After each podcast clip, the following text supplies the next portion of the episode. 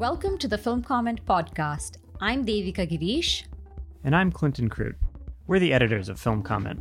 This week on the podcast, we went to school with two learned film comment veterans Nellie Killian, curator and film comment contributing editor, and Ina Archer, artist, critic, and media preservationist at the National Museum of African American History and Culture. Each of them assigned us a movie to watch. We're calling this episode homework, but fear not, their selections were far from a chore. Ina selected Murder at the Vanities, Mitchell Leisen's madcap pre code caper, while Nellie suggested Honey Moccasin, a 1998 experimental gem by indigenous filmmaker Shelley Niro. Both selections were zany, incredibly inventive, and very much of their times. They made for a great double feature. We learned a lot, and hope you will too. If you're wondering, yes, this will be on the final exam. Today we have two great guests, veterans of the Film Comment podcast, and we're happy to welcome them on. Nellie, do you want to introduce yourself? Sure. Uh, my name is Nellie Killian. I'm a contributing editor at Film Comment and uh, a programmer. Um, some recent programs that you can access from your home uh, on the Criterion channel are Close to Home, um, a series of films uh, the director made in their actual homes, and uh, Tell Me, um, a series of feminist films from really the last 50 years, but a lot of them in the 70s. Yeah, two really great programs. Please do check them out. And our other guest is Ina. Hi, uh, I'm Ina Archer, and um, I'm a media conservation and digitization specialist at the Museum of African American History and Culture at the uh, Smithsonian. Um, and I'm uh, primarily a, a, video and filmmaker, visual artist. And I just recently um, had my first solo outing at Frieze um, New York. So I've been very happy about that and working with Microscope Gallery, um, once in Brooklyn and now in Chelsea. Yeah, I saw that. That seemed really great. I intend to check it out. What's the What's the solo outing? Tell us a little more. Uh, what's the work? Uh, the work is a, um, something that I started uh, way back when with Creative Capital. I, I, got a grant for that, and it's about um, it's called the Lincoln Film Conspiracy, and it's about the um, disappearance and possible alien abduction of early Black cinema, um, and the resulting um, universe thinking that um, the Earth is represented by glamorous African American people. So it's uh, it's a in this iteration it was a three screen um, three monitor installation that kind of shows the the uh, story of what happened to the films possibly um, were they blown up or or disguised by a, an actor trying to pass um, actual footage from the lincoln motion picture company um, that's from the ni- from 1921 and a channel that sort of imagines the future um, and these kind of made up films that I created in order to represent the films that are from the company. Wow. I feel like there's a good feature there. Like I would watch this sci-fi feature. I think that will be an iteration eventually. you know, if there was another iteration, I, I would love to to be a part of that. But also maybe let someone topical. else take the reins. Well, yeah. With the alien stuff. That's what I'm Definitely, to. I know.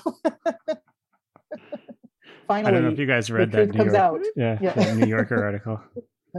It's about time. Okay, mm-hmm. let, we're going to turn this. We're going to turn to aliens now for a while. Alien autopsies and whatnot. So today we thought we'd do something we called homework, and because we, we have such, um, I should say, experienced and knowledgeable guests, we thought why not exploit this opportunity to learn something. right we want to turn every opportunity into a learning opportunity. We asked each of our guests to assign a movie to watch, and Ina assigned an interesting movie, and that was pretty much a total surprise, something I hadn't considered watching before, but was happy that I did. Nellie, do you want to kind of walk us through this film? Sure. Um, it is. I mean, in some ways, I feel like a plot description you know doesn't really do the film justice. It's a uh, Mitchell and Nellie. Just to sorry, just to clarify, you hadn't seen it before, right? No, I hadn't, and so I've this been, is your first impression. Yeah, I've been meaning to dip into these Mitchell Leisen movies uh, that are available on Criterion Channel right now, and this is one that I hadn't seen. Um, and it's, I think it's like on the cusp of the code, uh, a musical. And um, I mean, it's that the code is definitely not taking effect. Uh, also, the movie the movie is Murder yeah. at the Vanities. We didn't say the name of oh, the movie. sorry, sorry, I didn't realize we hadn't said the name. Murder at the Vanities. I believe it was adapted from a stage show, uh, and yeah, it's it kind of it's like uh, what's the Noises Off kind of type of thing.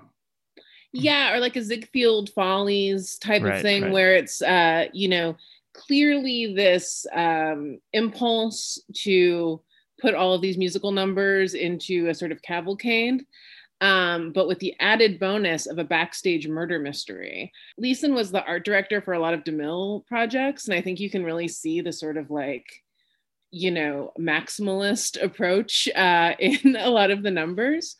Um, there are just, you know, a thousand uh, chorus girls, like multiple orchestras. I mean, who done it? Uh, it could be anyone. So on top of it, just having this kind of like I said, uh, you know, anthology feeling of you get one number after another, and the pleasure is really in the individual numbers.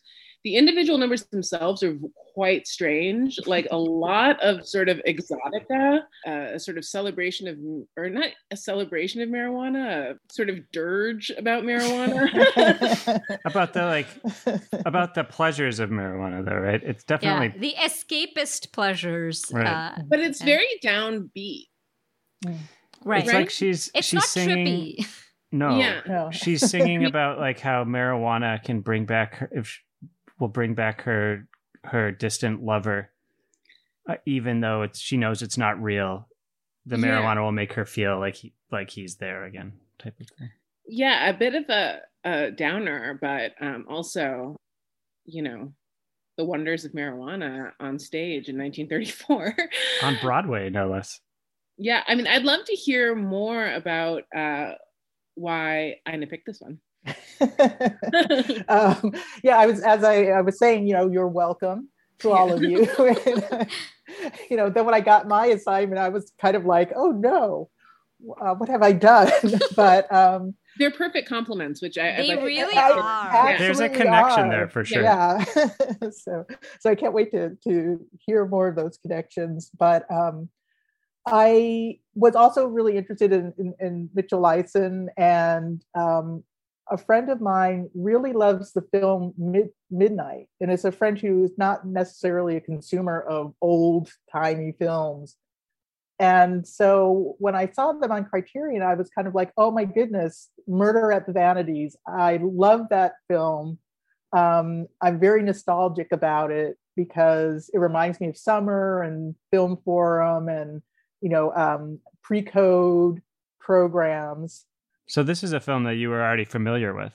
I had not watched it for years. And, um, and when uh, my friend mentioned it, I was kind of like, wait, there's that movie, there's that, there's a minstrel show in it, which will always would be of interest to me. And there, there's not directly, but, um, but I was kind of like, there's, there's a really crazy song with Kitty Carlisle.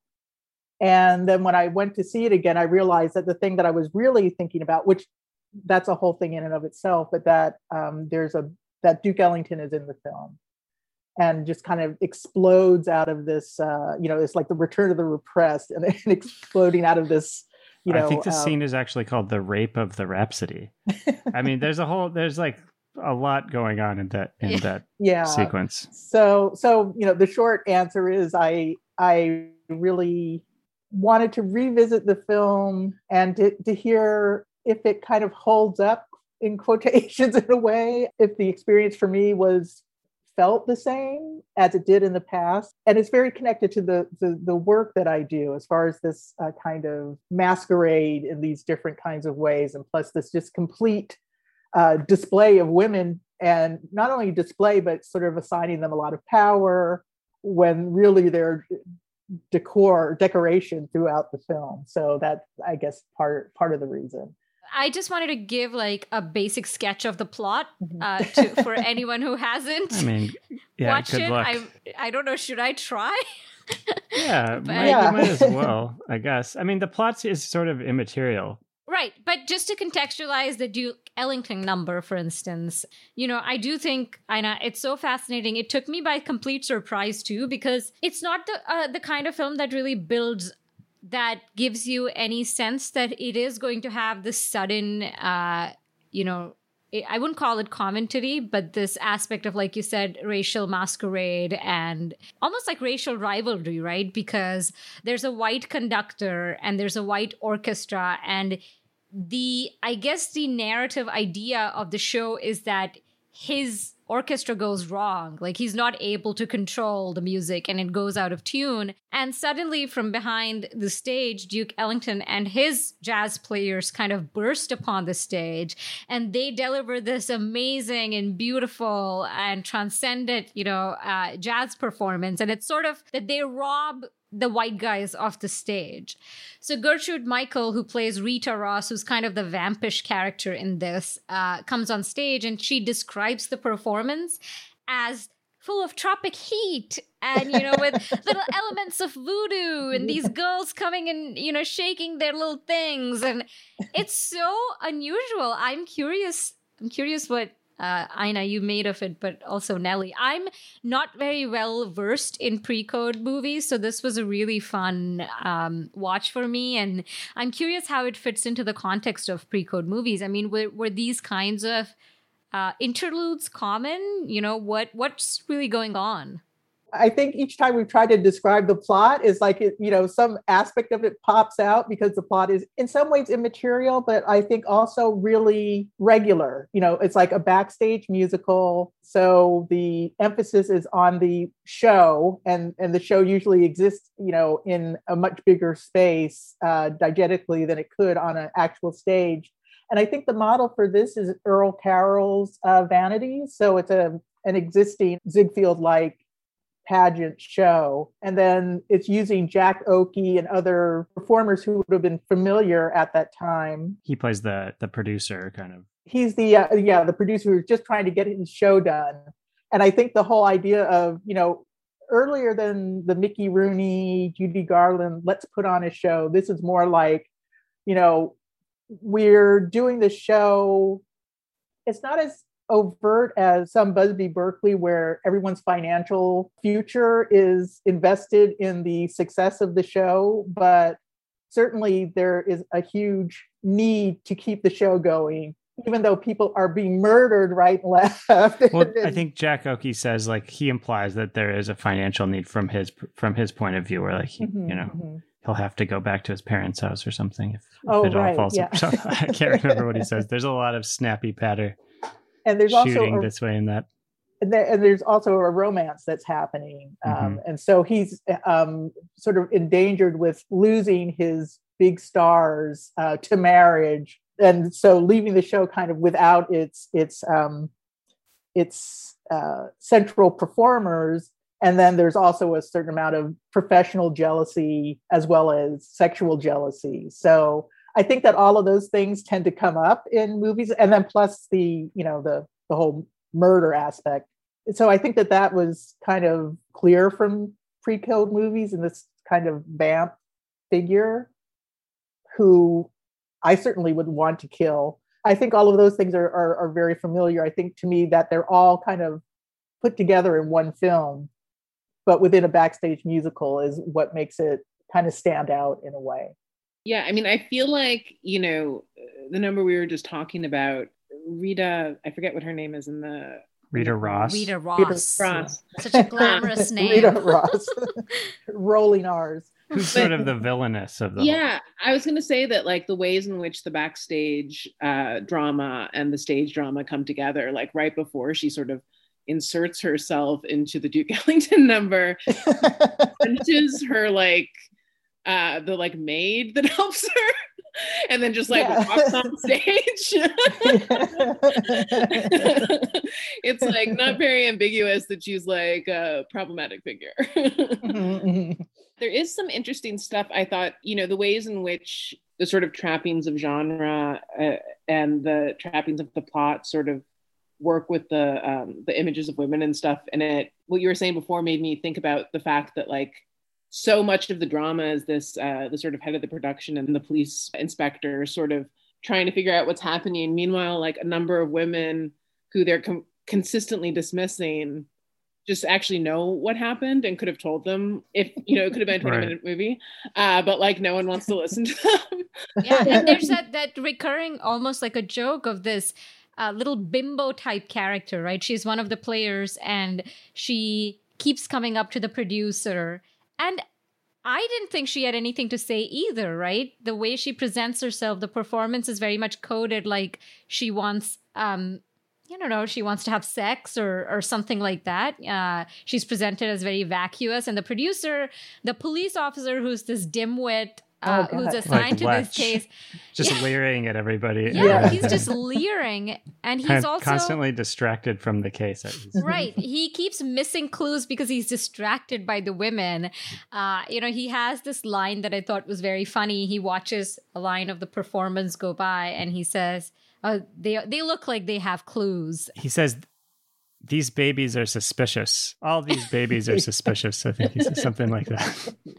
And it turns out that the bimbo character actually knew what was going on all along. And if they just paused and listened to her, yeah, like you said, it would have been a 15 minute movie. I mean, as did the maid, who, you know, mm-hmm. uh, like they know, like if they'd actually questioned people, you know.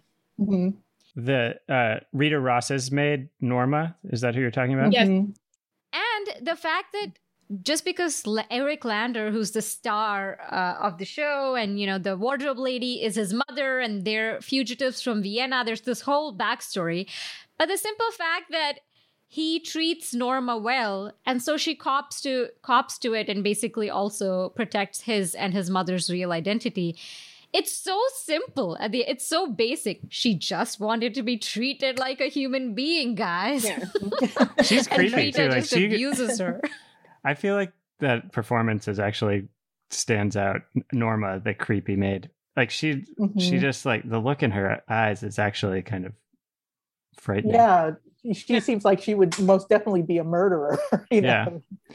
Yeah. yeah. early on, I kind of pegged her as a as a as a suspect. But I felt like it so couldn't be that notes. the maid did it. Come on, I mean, too obvious. She also has such justified anger towards Rita mm-hmm. that, like, when Rita gets shot, it's like, yeah, yeah. I mean, the whole thing is just nonsense, though. Like the plot plot wise, like this these justifications. It's just I feel like it's all an excuse for these big musical numbers and for just the froth of emotion and and some kind of drama happening and to get people angry. I mean, one of the things that struck me throughout is how the actors will be backstage and they'll somebody they'll be like, "I didn't murder anybody. You're accusing me of murder." And then they're like, "Your big number's on. You're on now." And, and, he just goes out and like does the number.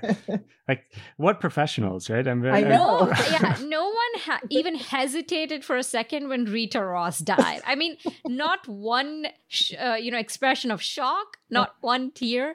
And I have to say, the whole thing is very impressive. Yes, it's kind of nonsense, but also in terms of writing and craft, keeping all these things going, you know, uh, and setting it, it to the schedule of the show. Mm-hmm, mm-hmm. But you know, it's sort of it's like rules of the game, right? The Renoir film. It's that basic template of this one space, you have a closed space, multiple things going on, all set to different time cues, and everything has to happen exactly at the right time because of the performance. And so these little parcels of interactions and scenes all woven together into this maze I, it, it was quite impressive to watch. And then, of course, every little scene like that ends in a beautiful number. I mean, the number mm-hmm. with Eric Lander singing and the women, uh, I guess, pretending to be an ocean is with, the best way I can describe peacock it. feathers as the waves. yeah, yeah, yeah. gorgeous. Cool. Oh my mm-hmm. god! Mm-hmm. and and the people popping up out of the out of the waves of feathers so I was thinking that was their sort of uh, Pacific Islander, um, um, you know, scene and the marijuana, you know at the border strangely you know just these crazy has sort of a mariachi thing happening yeah. in the marijuana song which makes no sense and then the um the first number where it's talking about the fates of all of these women and their you know what they do with their careers in hollywood or or whatever um that they're positioned as in as makeup cases inside of cases in glass um, perfume jars. In very skimpy clothing too. I mean if any yeah. wow it's also risque and beautiful yeah it's interesting though that you talk about how well the plot is handled because i think uh, Leisen has a reputation as sort of an aesthete more than somebody who is a master of plot do either of you guys have a deeper knowledge of his work? Well, he he had a background as an art director, which I feel like maybe prejudices people towards that. And he worked with a lot of great screenwriters. I mean, he made a couple films with Billy Wilder and Sturt Preston Sturges. And Preston Sturges. I was like, I, I was like, there's a few like really impressive things. Like, I mean, I think the sort of myth that a director has to be a good writer um, is maybe something that hurts him a little bit. I mean, I've seen maybe five or six of his movies, and I think I like all of them. Yeah, he seems like a really solid. Like his his his work is very solid. I haven't seen much, um, but uh, reading about him, he he was a he's a seems like a very interesting figure to me.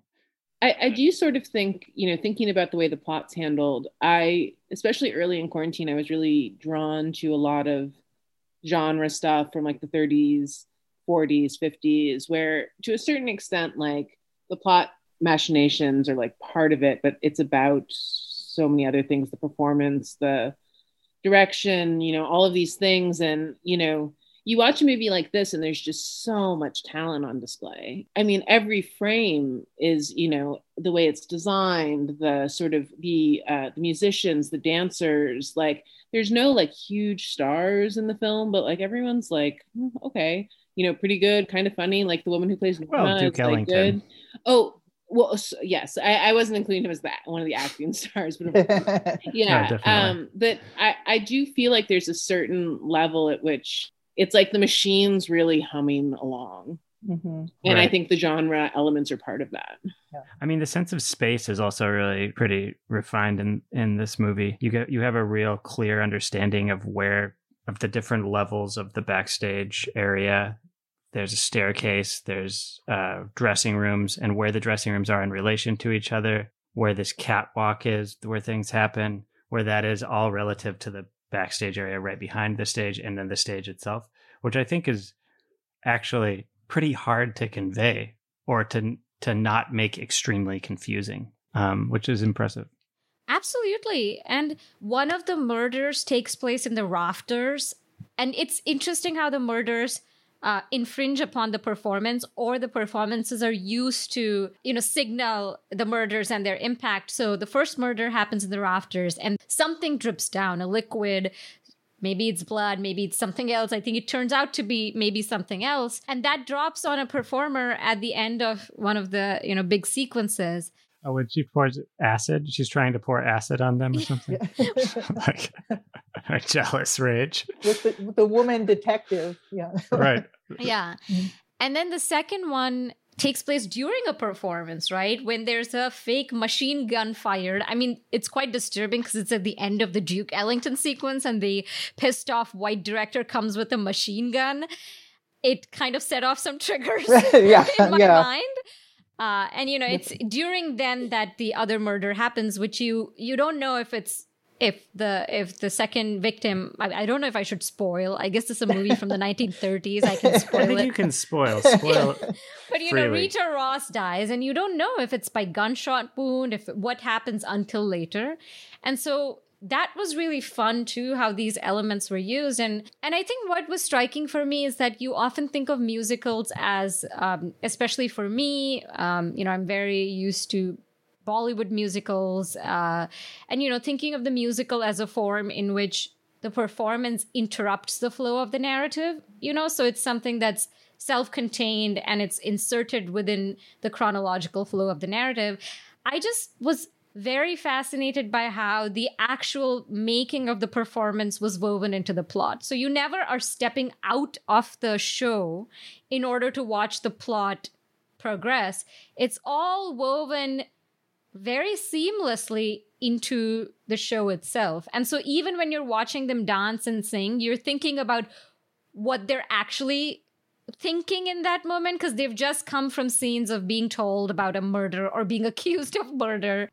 Um, I just wanted to mention a link to Kitty Carlisle, who used to appear. So, an opera singer, first of all, she's presented with such dignity, although she is also almost naked at one point when she's finding out that she's uh, the marriage might be put off. There's a, a great uh, YouTube video of all of her entrances on What's My Line so she was a, a, regular on that TV show. And I think it was Jeff Martin who pointed it out to me where it's just one entrance after another with one, you know, extremely fabulous outfit over and over again. So maybe we could link to that because I think it would be a nice way to open up for for murder at the vanities with this kind of pageantry that she was uh, clearly used to.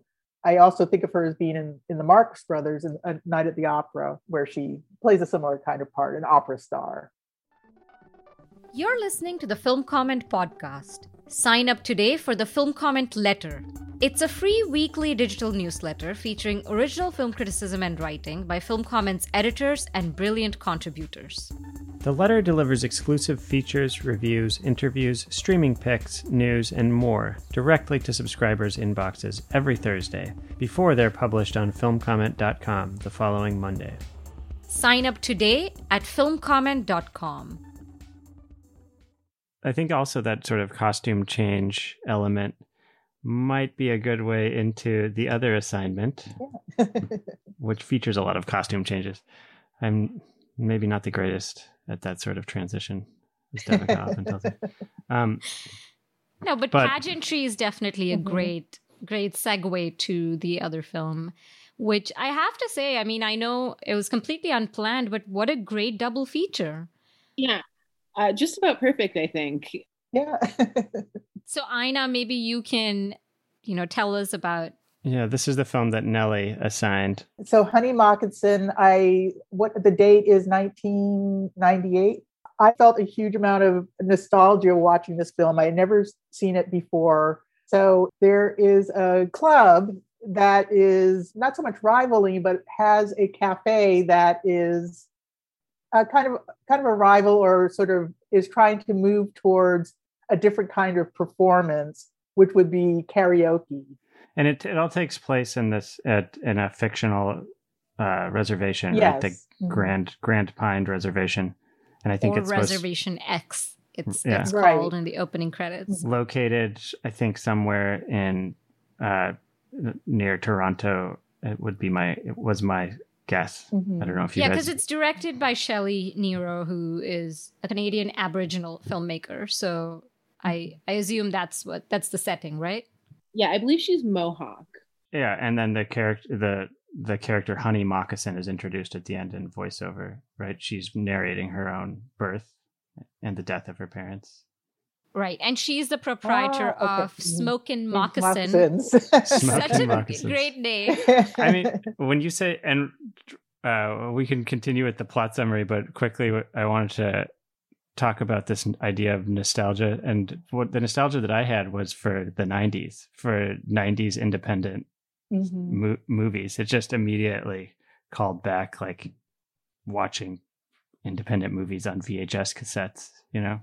Cuz yeah. it mixes so many modes and it um it really is so unique. Um but yeah, let's we'll get to that, but I know uh go on. It's kind of like Murder at the Vanities. It's it's sort of built between a sequence of performances. What happens in between is kind of set into place by these more extended songs. Uh, speaking of dress and costumes, there's a, a, a, subplot of stolen costumes or pr- stolen dress, and then also a, a finale almost of archival and made up archival footage that kind of resolves the the story it's a very madcap movie, mixing a lot of different styles and genre, uh, referencing a lot of different genres, but it's also really homemade feeling, and there's this real homespun quality to it.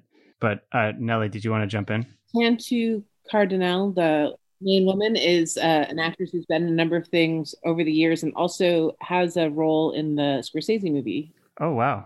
Yeah, I think it's it's also really fun that this is also who done it because the central thing is that those powwow costumes are being stolen from people's homes and honey moccasin who's this singer cafe proprietor also becomes a detective to track down the, this thief but nellie maybe you could tell us a little bit about why you chose it and also you know uh, there's a it's it's screening right now in an event right so tell us some of that context yes. So it's a movie that had been up online for a few days, and it's part of San Francisco Cinematheque has been doing a series with the Cousin Collective, which um, is a collective. Um, Adam uh, Piron, uh, Adam and Zack Khalil, Alexandra Lazarowich, all um, Indigenous filmmakers who, through this collective, support the work of other indigenous filmmakers who are making sort of experimental more experimental work. And this is i believe the third program they've done in this series with san francisco cinematheque and i've missed the first two. So it was a way to like make myself uh, watch this. And also everything i'd read you know it was one of those things where the listing came across my you know feed or whatever. And i read the description of the movie and i was like this sounds incredible. It's sort of this uh, video art narrative combination. Uh, it's a woman filmmaker from, you know, whatever. It's just like a lot of stuff that I feel like I've probably like brushed past it, researching other things and never noticed it before. So I was super excited to watch it. And um, when this homework thing came up, I it didn't occur to me uh, originally that that it wouldn't also be homework for me. So I was like, oh, okay, perfect. And I'm not quite sure when this is going to air, but the movie will be available for free online until the 15th. And um, on June 5th, there's going to be an event, uh, I believe, with the director where you can hear a little bit more about the film and um, a conversation about its making. Aside from being, you know, on this kind of basic level of being like this kind of cabaret style film that is an analog to uh, Murder at the Vanities, and also having this sort of um, element of like a mystery and like a detective and all this. So much of the movie is also about um, sort of authenticity and performance and sort of cultural authenticity who can like do what types of art what types of performance like what you know what constitutes a fake and all of this which i think is very interesting in the context of murder at the vanities where again we also have a lot of stuff about sort of you know representation sort of bad object res- representation so it seemed like such a like rich double feature yeah i I loved this. I also had, I mean, I never heard of it, honestly. So, this, um, I'm so glad you put it on my radar, Nellie. And I do want to emphasize the artistry of this film. There's so many different elements, and every single element feels very well thought out and inventive and playful. Even the opening credits, oh, which yeah. is Oh, right? Which is very beautiful. Yeah, definitely opening credits Hall of Fame for mm-hmm. me. Uh, yeah. One of the best. Um, and it's kind of uh, all the actors' names in rope work and bead work, and they are lit by a match. And there's a character, there's a person you don't see who lights a match and then kind of illuminates each name one by one and exclaims "ooh, ooh" at each, and then the, and then it burns his finger each time. Yeah, and then he switches to a flashlight, you know, at yeah. the end. Mm-hmm. And I think that that is maybe uh, it sets up the film really well. I didn't think of it, ret- you know, until later retrospectively, but it is a lot about the opposition of tradition and modernity, uh, about you know the past and your culture, cultural identity, and adapting, appropriating culture, you know, changing through time.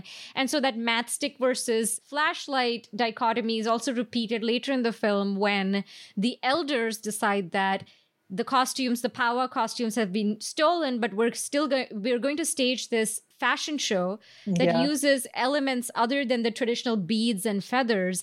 It's this uh, recycled, you know, version of of the show and off the Pauwa dresses, and they're now made using bottle caps and Froot Loops and Mhm. uh, I don't know elements. Uh, there was one more tire- thing that was just random. tires. Yeah, bicycle tires, all these items of waste, and I guess the point is that I, I was really struck by this idea of you know it, this isn't a film about native identity as one thing and i was i was reading an article about the film and it it had this phrase that really struck me that the film works against the museumization of the native as a noble figure of the past. And how the film is you know thinking of native identity in in a much more vibrant present where there's all these forces on the reservation there's the villain who's Zachary, uh, who ha- who's the owner of the Inukshuk Cafe, Who's really into his new karaoke, Karaoke. machine? Karaoke, yeah. is like this new thing. and he keeps talking about this new Asian technology, karaoke, and he's into health food and mineral water. Uh, and you know, he's kind of the, um, I guess, the embodiment of this new modern wanting to revitalize culture in a different way. He's that force. Yeah, you also have Willie Dunn appearing in the movie, who's a great uh, Aboriginal folk singer, Canadian folk singer, who whose music is, you know, much more rooted in American folk and country music than in Aboriginal music. But he appears at the very end as Hank, um, but he's sort of a, a major figure in that in that music genre.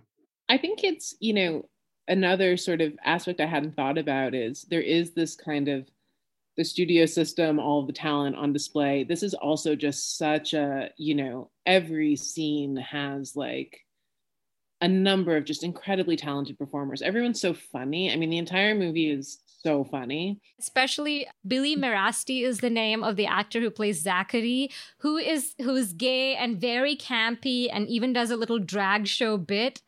Yeah. Incredible. So funny. yeah and like so like catty about like the um you know the rivalry between these two clubs i will say a comparison has been made to twin peaks and i feel like next to the roadhouse in twin peaks um i feel like the smoke and moccasin is the bar i want to hang out in when things are back in full capacity A little less, yeah, a little, a little more likely to have. It seems more fun. Things that Mm. things work out well for everybody. No, but the tw- Twin Peaks comparison is interesting. I think that's also that kind of '90s vibe that I was picking up on. and the small town, self contained little place that has its own customs and history and quirky characters. I also th- read that scene with Zachary in in the basement when he's trying on all of the uh, native costumes that he's stolen. Spoiler alert! Another spoiler. um, I read that as kind of a play on uh, Silence of the Lambs. Did anybody? Which was, I mean, I just sort of like a engagement with pop culture, where they're just kind of picking up on things and bringing them in and using them and kind of throwing them to the side again. i mean i think if there's like one criticism of the movie it is that the gay character is this kind of villain and he's the force of consumerism and superficiality, Of um, course. Which made me uncomfortable. but he's the performer is so good and i do feel like the way that it resolves itself with this kind of like okay like we figured out how to rectify this there's no sort of like real break or anything with it does kind of redeem that sort of Yeah. For me, I so I was a little wary of that, even though I was enjoying his performance so much. I mean, he's also so good looking and it's you know so vivacious. It was a little weird to have this, you know, uh, this guy be the villain, but I don't think he's just the villain. Like the film complicates that a little bit, and I was really struck by how they resolve when he's found. You know, there's a scene in which he and his dad are in a car with blinking lights, and I thought, the cops? But no, they find this communal solution where they just make him return the clothes uh, in this, you know, one by one. And he's not ostracized or anything. In fact, he then ends up acting in Mabel's next student film. Right. My favorite line in the film is when she thanks him for his appearance uh, at a screening and she says he's like a brother to me. And he says to the person sitting next to him, She had to say that I wasn't paid anything. oh, it's so on point. So I can't even take him as a villain because he's actually spitting some facts and when he's discovered by Honey, she also she's you expect her to be shocked. He's been stealing all these sacred artifacts, but then she just kind of laughs and she thinks it's a really like funny situation. So the so yeah, you you think that he's this criminal and that he's this villain, but really he, it's all just sort of uh, part of this bigger. It's almost like a family, a family affair. Yeah, that's what I was thinking. That it's really it's like the way that he's. Uh, you know, I had a moment where I was kind of like, "Is this is this characterization bothering me or you know am i think am i looking back at this from a contemporary position? And i think that it really did i really did start to think of it as a family. Like you have you know the the the person who's just like causing trouble in some kinds of ways. And it's not and it's it's a way to distinguish yourself within the family but without um without breaking away completely. And he also says when he's caught, I think uh, Pluto is a larger town that's nearby that is is referenced throughout like a big city or mm-hmm. small city. And he says, "I want to go back to Pluto. People understand me there." Like, but it's almost just like a kid, yeah, coming home from college who's mad that he has to be in a small town and and kind of restricted in his activities. He's like Lady Bird, right? just like making his parents do like karaoke. Right.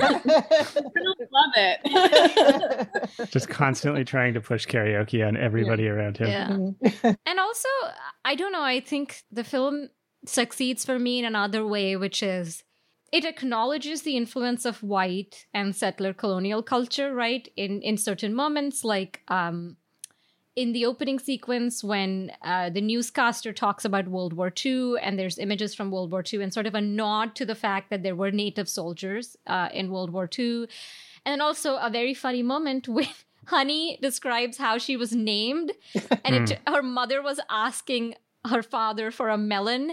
And the nurse, a white nurse, just goes, Melon. Okay, I'm going to change that to Melanie and um, she says honey melon. So i guess that's what uh, went on the birth certificate. And this idea of you know the nurse doesn't even even bother to consider that this woman might be saying something else. It's probably her idea of how oh how these people name their children you know? Doesn't someone say it's, it's lucky there wasn't a banana in the room? The dad? Right, right. yeah yeah.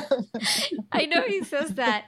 But you know at despite all those little things. This is really a film that's about the community. It's not this happens a lot with you know films about people of color where the film is about them defining themselves against or in opposition to white people right or against assimilation but this is about this community and their internal differences and diversity so certain forces the elders there are people who represent you know the youngsters represent newer or modern ideas you know I like I really like that it's really about the community defining its own identity within processes of of change. And even the media that they consume is self-generated. Uh, there's that scene where Honey is talking to a friend at at her bar, and then the, they stop and go, "Hey, it's you!" And they look at the TV, and her friend is interviewing Zachary about his new cafe on mm-hmm. the local news show. And I think that happened. And then they're watching TV later and they go, oh, hey, look, it's Johnny John, the Zachary's father on TV again. So it's even the pe- the images that they see on screens are of themselves and of their and of the people that they know. And I I do think that it was an all native production. And looking at I mean one thing that I I was looking at the screening highlights and it, it looks like it primarily that it played at a lot of festivals that um, emphasize Native American work, which is interesting. It does seem like that li- its life was very much tied up in that as well. Um, but it should be seen by a larger community because it's, I mean, it's great and it's also just so much fun and it's 47 minutes by yeah. the way and it, bury the lead it's 47 minutes i have to say i'm looking at Tantoo Cardinal's wikipedia page and she had a very very long and ongoing and illustrious career as an yeah. actress oh, as a professional Definitely. actress. Even more so in Canada than here, I think on stage as well as on screen. She's in Unforgiven. Yeah, Candy Mountain. She was in. I was wondering if thinking about the the idea that the film is really not directed outwardly against you know white representations or that it's not doing that battle and that it is so nuanced about um, kind of internal family indigenous film that i wonder if that not hurt the film but maybe the expectations i mean that to me seems very 90s actually that it's it's speaking to an, au- its own audience but i'm wondering almost you know with its experimentation it didn't seem like it was really part of the experimental film world and that might be because of its you know humor and its sort of concentration on representation that it doesn't fit into the any of those kind of particular modes It also plays with melodrama, which is what makes a Twin Peaks comparison so apt. You know, it's self referentially soapy. Maybe that also sort of distinguishes it a little bit from more, I guess, set ideas of experimental film. I mean, I kind of read the Mabel character as autobiographical, kind of the filmmaker telling her own story. Mabel, the the character, the daughter of Honey Moccasin, who has gone off to university to film school and then come back to present her, you know, New York art world projects Yeah. to the small community of people. who welcome it who welcome Who that yeah. work yeah yeah, I mean, and it, and it, it's very, it's like about them too. Mhm, mhm. I was going to say, sort of to that point about, you know, sort of where it fits in. I mean, one of the reasons that I guess I felt like I'd sort of something I might have brushed up on is I actually feel like so much work in the 80s and 90s that is sort of between documentary, fiction, experimental, art world. You know, there's all these people that are making these kind of like pop um, objects in film and video that seem in some ways to defy categorization or maybe didn't get like sort of uh you know streamlined into narratives of experimental or independent film. I guess if those are the main threads that move forward. But like there were outlets for the, this type of work in the 80s and 90s that i feel like also don't exist now. Like not just public tv but like also there were so many sort of specific film festivals and university organizations like sort of uh, non-theatrical. I mean there was just like a lot of ways that films that were for a specific audience could reach that audience that i feel like you would think would be facilitated by the internet but in some ways it's kind of flattened that specificity i think in a lot of ways where now everything's for everyone It did remind me a little bit of the watermelon woman. I mean, maybe that's a slightly random connection, but the kind of mixing of these various categories, the reappropriating pop objects, making a film that feels very much within its own own specific uh, cultural world. You know, all that felt really in line. And also, I think of it because the watermelon woman was this almost like a communal this community project right? It came out of this queer subculture and you know the stories of how uh, cheryl dunye um, raised money for it by auctioning off these pictures created by zoe leonard. And from what i was reading this film honey moccasin also came out of a particular mo- movement and moment in native experimental filmmaking. I should look more into this, but I couldn't find anything sort of in a cursory um, sort of look for more information that there was this sort of movement of more experimental Native American filmmakers in the 90s that Smoke Signals was sort of maybe adjacent to, but like um, I'd be curious to see more. And I think Cousin would be a great place to ask because they seem to have their finger really on the pulse of um, a lot of interesting work that was made is being made um, that kind of defies categorization.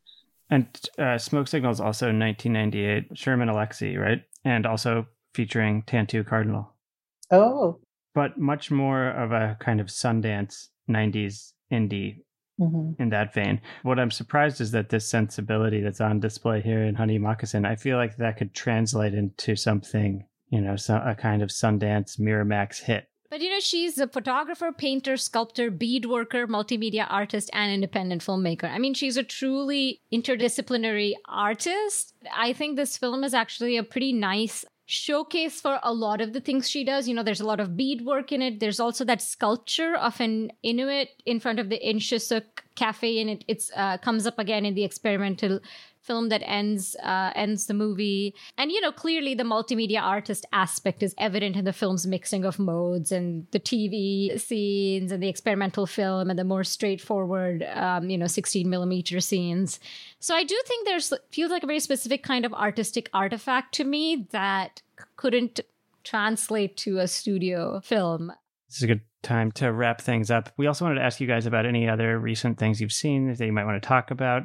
Any viewings that have jumped out or that m- may or may not be related to assign our listeners more homework before you leave. Oh. I was watching from chicago film archives their leader ladies um, which i think has just ended but there's a, a film of the um, the women's faces that they use to calibrate film color they have on the leader of films. And so it's a compilation of these figures that have been culled from a number of different films with dialogue from, I think, 42nd Street, but it's talking about what um, a woman's chances is in Hollywood. And, and, and, that, and that kind of jumped into my mind when I was looking at Murder at the Vanities again. And my other assignment would be not a film, but um, uh, the artist Jeffrey Gibson. He's a native artist who works across painting, costumes, beadwork. He works with traditional craftspeople. And seeing Jeffrey's work over time had really set something off when I saw Zachary in putting on the um, the outfit with the um, with the bugle or the the, the beads that sound there was great resonances between Jeffrey's work as an artist and community person and this film. So I actually saw my first movie in a theater last night. Ooh. So shout oh, out to the oh, man. yeah the Balboa Theater in San Francisco. I saw a 16 millimeter print of Night of the Living Dead, and they also showed a print of Popeye the Sailor, the first uh, Popeye cartoon. Oh my god! Um, you know I've been wanting to do a uh, podcast about those those Popeye cartoons. I think. Oh, wow. Yeah. I think it'd be a hard sell, but I love the Popeye cartoons. uh, I, the Fleischer Brothers cartoons generally are yeah. so great, and I feel like there's a number of people that would like uh, that are such like heads about that that would jump to be on a podcast for sure. God, I've watched such weird movies lately. Uh, don't watch Mortal Kombat. Um, you heard it here, folks. the first few minutes are pretty good, and then it pretty much goes off the rails. Um, a person who I've been like sort of into in the last year, who a number of people have, I feel like this has probably come up on your podcast and maybe in different ways, but Fred Walton, who's a filmmaker who made like a lot of direct to TV stuff. He's best known for like When a Stranger Calls, When a Stranger Calls oh. Back, The Sitter but I've seen a bunch this year. I just watched Trapped, which is um, Kathleen Quinlan is like a woman who works in like a high rise building, and it's like a it's kind of almost like Gremlins, but like just a horror drama. Uh, where she gets trapped in this building with someone who's trying to uh, kill her, kill everyone in the building. There's a mall at the bottom level that's empty. There is another one called April Fool's Day, where like all of these like it's 86 and it's like all of these like preppy teens go to like an island in the Pacific Northwest, uh, an heiress named Muffy, and like then they start getting just like picked off. Uh, they're great. I mean, he's like a really good director. Like The Sitter, When a Stranger Calls, and then When a Stranger Calls Back are all excellent. Uh, with When a Stranger Calls Back, maybe being the best one. When a Stranger Calls is 79, and it's a sort of continuation of The Sitter, which is a short film that's basically the first few minutes, and Carol Kane's in it as the babysitter. 14 years later, in 1993, um, a direct to Showtime sequel. Uh, called When a Stranger Calls Back that is so excellent. I mean, I've talked about this on other podcasts, I'm sorry, but I, not about Trapped or April Fools. Carol Kane is now like a um, a counselor who helps young women who've experienced similar violence against babysitters and a similar case comes up but anyways really fun and like just like a you know a genre director that i feel like it's been like a pleasure to find a new you know person to be excited about in that campaign. Yeah. Ah, that might be just what I need, honestly. oh, you guys Yeah. aren't uh, assigning? You're I not- think we should. I think we Oh. should do something. Oh, I guess only we should. like, I have to say, Wriggled out of both it. of us have been pretty like only watching stuff for work. Mhm, I will say that's been the case with me, but I did watch this uh, 1984 action movie called Flashpoint, starring Kris Kristofferson and um, Treat Williams and Rip Torn, and it's it's like pretty good. I would say I was I was actually I thought it was pretty cool. It has a soundtrack by Tangerine Dream, so it's like what what could along. go wrong? Everything Chris- is great about that. Yeah, Kris Kristofferson and and uh, Treat Williams play border patrol agents who are kind of like party guys. Like they go into the office and are like, "You can't tell us what to do. Like we're doing our own thing." And then they discover a skeleton and in a car with a huge bag of money, and uh, they decide to keep it. But it, like, there's a lot of J- there's some J- JFK conspiracy theory action happening, and Rip Torn plays an old sheriff. He's like playing a much older character than he was, I think, at that time, and he just kind of totally steals every scene that he's in. Um, it's it's a strange movie with like, and every character actor who appears, it's just like it's good, like is interesting. Uh, I have never seen any other films by William Tannen. It was directed by William Tannen, but uh, it was just I like Kris Kristofferson a lot, so With that many I tracked it character actors, there must be so there must be at least like thirty characters just from those, you know, four yeah, guys. just like random, yeah, random people pop in. Oh, let's see, who else is it? Uh, Miguel Ferrer is in it. I love that when it's just like it's like, oh, who who's next? Kevin Kevin Conway is really good in it. F- FBI is like an FBI guy who like knows what happened to JFK and isn't and isn't going to tell. Um. Anyway, that's that's my. It's not really homework. That's definitely like for slackers. Homework for slackers. That's recess. That's recess. Recess. um, yeah, I also have not watched much that isn't related to work. Uh, you know, just squeezing out time. But I will shout out some films I saw recently by Christine Choy as part of the Third World Newsreel. There was a Third World, Newsreel did a showcase as part of AAPI History Month. And they screened um, some of Christine's films. Unfortunately, the series has ended, so I can't just link people. But you know, there's other ways of watching those films. And I was really struck by a couple of them. Uh, one of them's called Homes Apart Korea, in which basically Christine Choy and a couple others, JT Takagi and a you know few members of the Third World Newsreel, they visited North Korea and South Korea, and they kind of detail the process of first of all getting permits to visit both. So obviously visiting North Korea is pretty challenging, but then visiting South Korea afterwards was also complicated because South Korean officials were very suspicious of um, why they'd been to North Korea and wanted to see the footage to see like in what light North Korea was portrayed. Um, and yeah, it follows a few characters, particularly one uh, man who was separated from his sister during the division of Korea and has, you know, hasn't met her for years. He lives in California at the time, you know, when the film was being made. So because he has an American passport, he's able to go to North Korea. If he was a South Korean citizen, he wouldn't have been able to. And they follow him and you know kind of follow his trip and actually film his reunion with his sister. It's so moving. Uh, you know they just in, burst into tears both of them. And it's a really lovely film that captures both the personal and the political aspects of the you know korean war and us imperialism in southeast asia and the division of the koreas. And I think especially today because you don't really see images of North Korea, you know, and everything you see, especially in the US, is so colored by how America looks at that part of the world that it was just very informative to see actual footage shot in Korea, even though it was very much apparently dictated by North Korean officials what they could and couldn't film. But still, they caught moments of candor. You know, they filmed children in classrooms in both South and North Korea.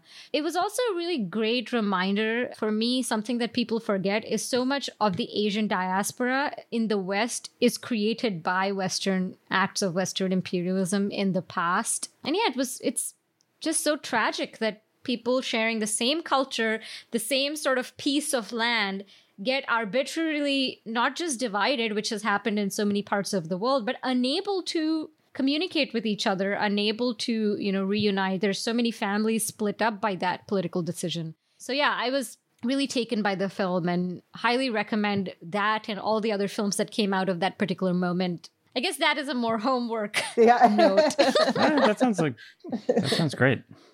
There is, I think, a fun short about Christine Choy that one of her students made about her, about her smuggling cigarettes into the United States. Uh, that I think is online. If you you want to get like a sense of what she's like, because she's like a real character, I think. Too. Yeah, Oh, I did a panel with her actually related to that series. That's how I ended up watching them. And she's really no holds barred. And even in uh, Homes Apart Korea, you know, she has these moments where she just says things like, I just got pissed that, you know, uh, I just got tired of being dicta- dictated by these officials. So I just told them off and I went off and I filmed this. And, you know, she just had this her because she narrates it and she has such a very impulsive and the kind of voiceover that I guess you don't expect because voiceovers tend to be, especially when about political films, they tend to be so knowledgeable and buttoned up. Mm-hmm. And she just speaks from the heart and is very, yeah, emotional and impatient. It was fun. Legal smuggling with Christine Choy is the name of the short. Tracked down. Well, thank you guys all. Thank you guys both so much for joining and for sharing all of your wisdom and thoughts and for your assignments. Thank you. One of the few times I've enjoyed homework. So I thank know. you. I know. The Film Comment podcast features original music by Greg Einge. Film Comment is a publication of Film at Lincoln Center. Since 1962, Film Comment has been the home of independent film journalism, publishing in depth interviews, critical analysis, and feature coverage of mainstream, art house, and avant garde filmmaking from around the world. Visit us online at filmcomment.com.